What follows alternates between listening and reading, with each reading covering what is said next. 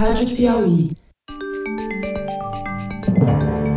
Opa! Eu sou José Roberto de Toledo e este é o Luz do Fim da Quarentena, uma produção da revista Piauí. Infectamos o canal do Foro de Teresina para discutir pesquisas científicas que ajudam a atravessar o túnel em que a pandemia nos meteu. Neste episódio, a lanterna do Fernando Reinach mira as perguntas sobre o SARS-CoV-2 que permanecem sem resposta desde o primeiro dia da pandemia e que, graças a modelos científicos inovadores ou mesmo polêmicos, começam a ser respondidas. Pelo menos tem alguma chance de receber uma resposta. Por exemplo, qual quantidade mínima mínima do vírus é necessária para infectar um ser humano e para ele desenvolver Covid-19? A carga viral é determinante na gravidade da doença? Quanto tempo o vírus demora para ir do nariz até o pulmão humano e começar a provocar estragos? Os modelos para responder essas perguntas não são triviais. Passam por crescer mini pulmões humanos nas costas de camundongos e agora por infectar propositalmente 90 pessoas que a gente pode chamar tanto de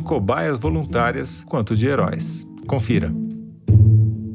Dr. Fernando Rainer, depois de mais de um ano de epidemia, a gente descobriu uma quantidade enorme de informações sobre o vírus, até para criar uma vacina contra ele, mas tem perguntas que, como você diz, foram feitas no primeiro dia que continuam sem resposta. É, o problema do cientista sempre é que você precisa do que a gente chama de um modelo para estudar uma doença. Em geral, o modelo é um outro ser vivo qualquer que funciona como se fosse um ser humano. E você estuda nesse organismo e finge que é no ser humano. Mas, infelizmente, o ser humano é único. Então não tem jeito de você ter um modelo perfeito a não ser usar um ser humano. Então o que, que esses sujeitos fizeram? Tem uns camundongos que têm um defeito genético que eles não rejeitam transplantes, como ao contrário de qualquer outro ser vivo, você transplanta, rejeita. Aí você pega uma biópsia de um pulmão humano, você pega um pedacinho de pulmão humano e põe embaixo da pele pele desse camundongo e espera um tempo. O que acontece é que esse tecido de pulmão vira um pequeno pulmão nas costas do camundongo. E é um pulmão humano. Ele se conecta lá com, com o camundongo, cria vias de se alimentar de sangue, seja lá o que for, e, e, e, passa a crescer. Exatamente. A única diferença que ele não é um pulmãozinho é que não tem uma boquinha, um narizinho nas costas para ele respirar, entendeu? Ele fica fechado lá dentro, mas ele tem os alvéolos, igual o pulmão humano, são as mesmas células, ele tem uma espécie de brônquios e bronquíolos, que são os tubinhos dentro do pulmão, e você pode usar usar isso como um modelo experimental. Você pode colocar o vírus lá dentro e ver se ele infecta. E eles demonstraram nesse trabalho que ele funciona igualzinho um pulmão humano. O vírus entra lá, ataca as mesmas células, a célula morre, solta, forma um líquido que é o que aparece depois no raio-x dos seres humanos, o tempo que leva para infectar é igual, etc, etc. Ou seja, você pode estudar o vírus interagindo num pulmão humano fora de um ser humano, que é melhor do que você estudar o vírus num pulmão de camundongo mesmo, porque aí é diferente. E eles usaram nesse caso para fazer o quê? Primeiro, eles passaram um tempão demonstrando que é igual. Tudo funciona como se fosse um pulmão humano. E agora eles estão usando para testar novos remédios. O caso que eu contei na coluna lá é um desses antirretrovirais novos. E você põe o vírus dentro do pulmão, deixa o vírus desenvolver e injeta o remédio. E você pode estudar o efeito de remédio, você pode estudar efeito de anticorpos. Quase tão bom quanto um ser humano.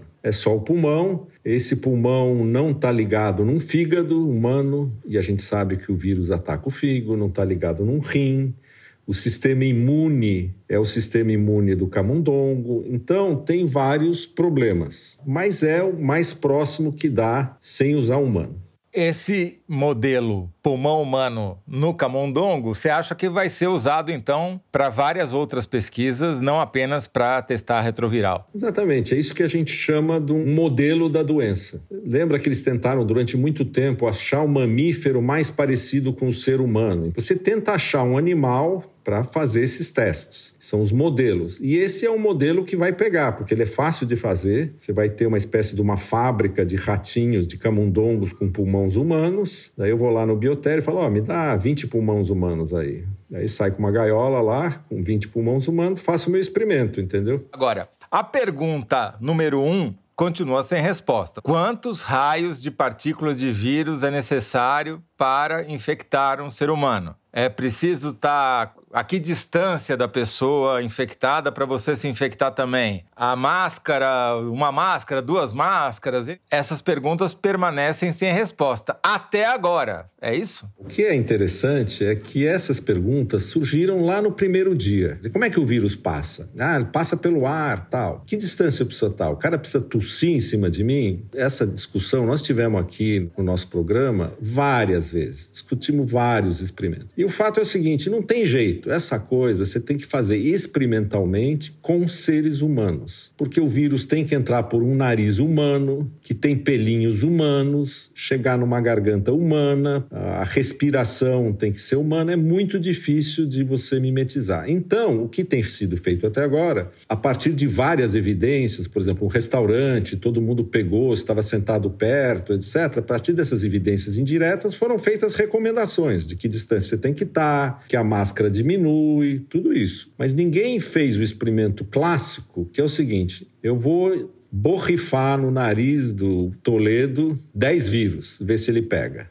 Que é aquela, aquele programa que a gente fez daquela pesquisa que foi feita em Tuskegee, nos Estados Unidos, no Alabama, com negros, né, sem que eles soubessem, para fazer estudos ao longo de décadas, né? Exatamente. Agora, o que surgiu e que agora deu fruto é que logo no começo da pandemia, estava aquele caos generalizado, teve um grupo de pessoas que se organizou e se autodeclararam cobaias do Covid. E eles falaram assim: olha, nós somos voluntários, pode nos infectar. Deixar bem claro, não é cobaia para testar vacina contra a Covid, é cobaia para ser infectado pelo Covid mesmo, pelo vírus, para ficar doente. É, uma das ideias original era testar a vacina. Eu pego uma pessoa, infecto ela e depois testo uma droga. Ou eu dou uma vacina e depois infecto ela, ver se ela está protegida. Você pode testar tudo.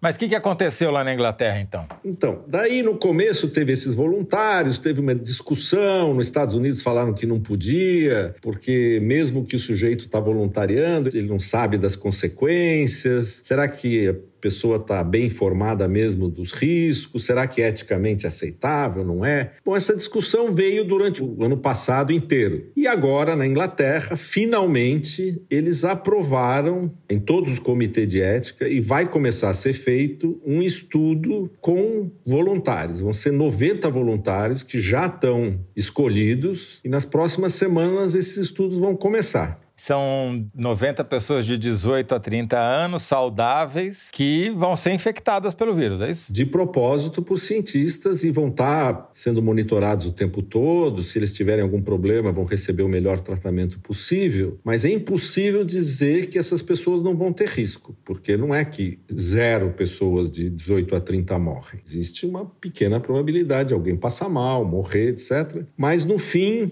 como as pessoas eram voluntárias, como os cientistas acharam que valia a pena, passou nas comissões de ética, foi, voltou, foi e vai acontecer. E o que, que eles vão estudar? A gente já sabe, não? Eles fizeram uma lista de um monte de coisa que eles vão estudar. A cinética, ou seja, do momento da infecção, quanto tempo aparece o vírus na garganta para fazer PCR. Eles vão estudar quanto tempo depois da infecção aparece, por exemplo, o vírus no pulmão porque você vai saber exatamente o segundo que eu infectei o cara. Que é uma coisa que na vida prática, você que teve Covid, por exemplo, você fala, ah, eu fui, porque fulano de tal veio aqui em casa, mas foi no começo da noite, foi no meio da noite. E nesse caso você vai ter uma coisa absolutamente controlada. E o que eu achei mais interessante lá é que eles vão investigar um problema que a gente vem discutindo desde o primeiro dia, que é o problema da carga viral. Qual a quantidade de vírus que precisa entrar, eu preciso respirar, sei lá,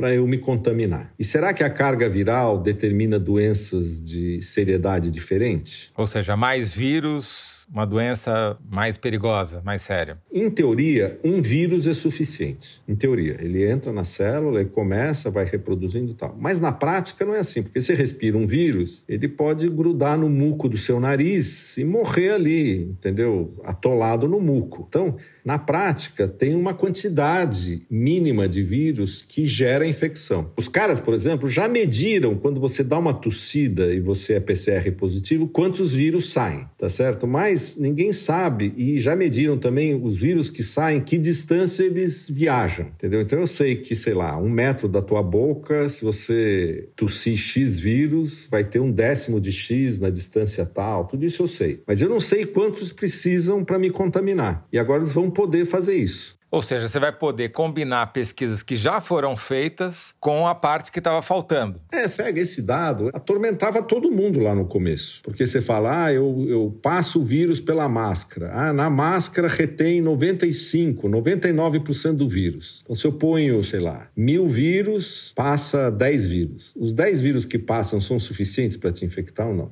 Aparentemente não, porque no hospital pouca gente com máscara pega. Ah, mas tem gente que pega. Ah, mas será que ele não foi descuidado? Ah, mas não sei o quê. Então, muito difícil você estabelecer essas coisas sem fazer um experimento controlado. Agora, é, uma, é um experimento que, mesmo depois de aprovado, ele continua um dilema, né? Porque, por exemplo, se eles quiserem eventualmente tentar descobrir se o volume de carga viral, como você disse, impacta a gravidade da doença, significa que eles vão ter que dar uma carga viral diferente para cada um dos voluntários e vai ter um sortudo lá que vai receber uma dose cavalar, né? Então, o que eles fazem em geral é tentar desenhar o experimento para evitar esse tipo de problema. Eu dou bem pouquinho, vejo que não aconteceu nada. Dou um pouco mais, vamos supor, ninguém sabe o que vai dar, o cara fica doente. Dou um pouco mais, fica mais sério. Daí reúne o comitê de ética e fala assim: vamos dar 10 vezes mais? Aí o comitê de ética fala: não, eu acho que eu acho que a gente já viu que cresce a seriedade. Eu acho que não, não é eticamente aceitável a gente dar 10 vezes mais. Ou seja, você está andando em cima de uma faca, entendeu? Está lidando com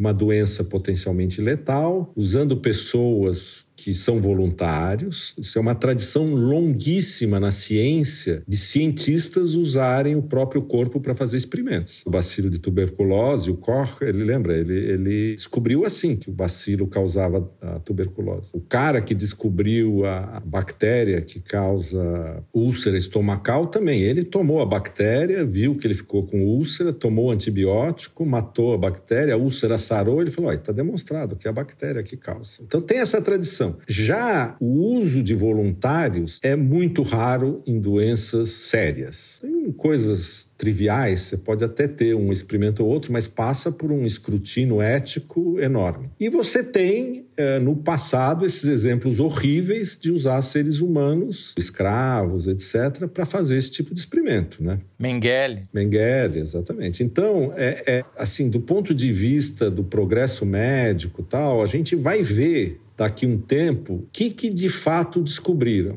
Porque hoje é feito assim: olha, eu acho que esses caras vão correr o seguinte risco, mas eu vou obter essa informação que tem um valor enorme. Por exemplo, testar uma vacina em ser humano é muito mais rápido, entendeu? Você pega 10 pessoas, vacina elas, mede os anticorpos, depois infecta elas com o vírus. E pega outras 10, dá placebo e infecta com o vírus. Você não precisa fazer um clinical trial com milhares de pessoas. Com amostras muito menores e muito mais rápidos, você pode testar vacinas, que era a ideia original lá atrás. Né? E será que eles vão aproveitar esses voluntários para testar as variantes? Então, não está escrito lá tudo o que eles vão fazer. E o problema é que isso abriu uma porta. Quer dizer, você pode. Isso pode andar no futuro para você ter milhares de pessoas como voluntárias e você ter um forte programa de pesquisa e ninguém morrer porque é tudo muito bem cuidado. Se da mesma maneira que você tem voluntários que tomam vacina na fase 1, 2 e 3, você vai ter voluntários para fazer isso. Mas você tem o risco também desses primeiros 90, imagina que um morra. Provavelmente esse programa vai ser extinto, né? porque não tem informação valiosa o suficiente para justificar uma perda de vida. E é uma conta complicada, entendeu? Estão morrendo 420 pessoas por dia na Inglaterra, no Reino Unido.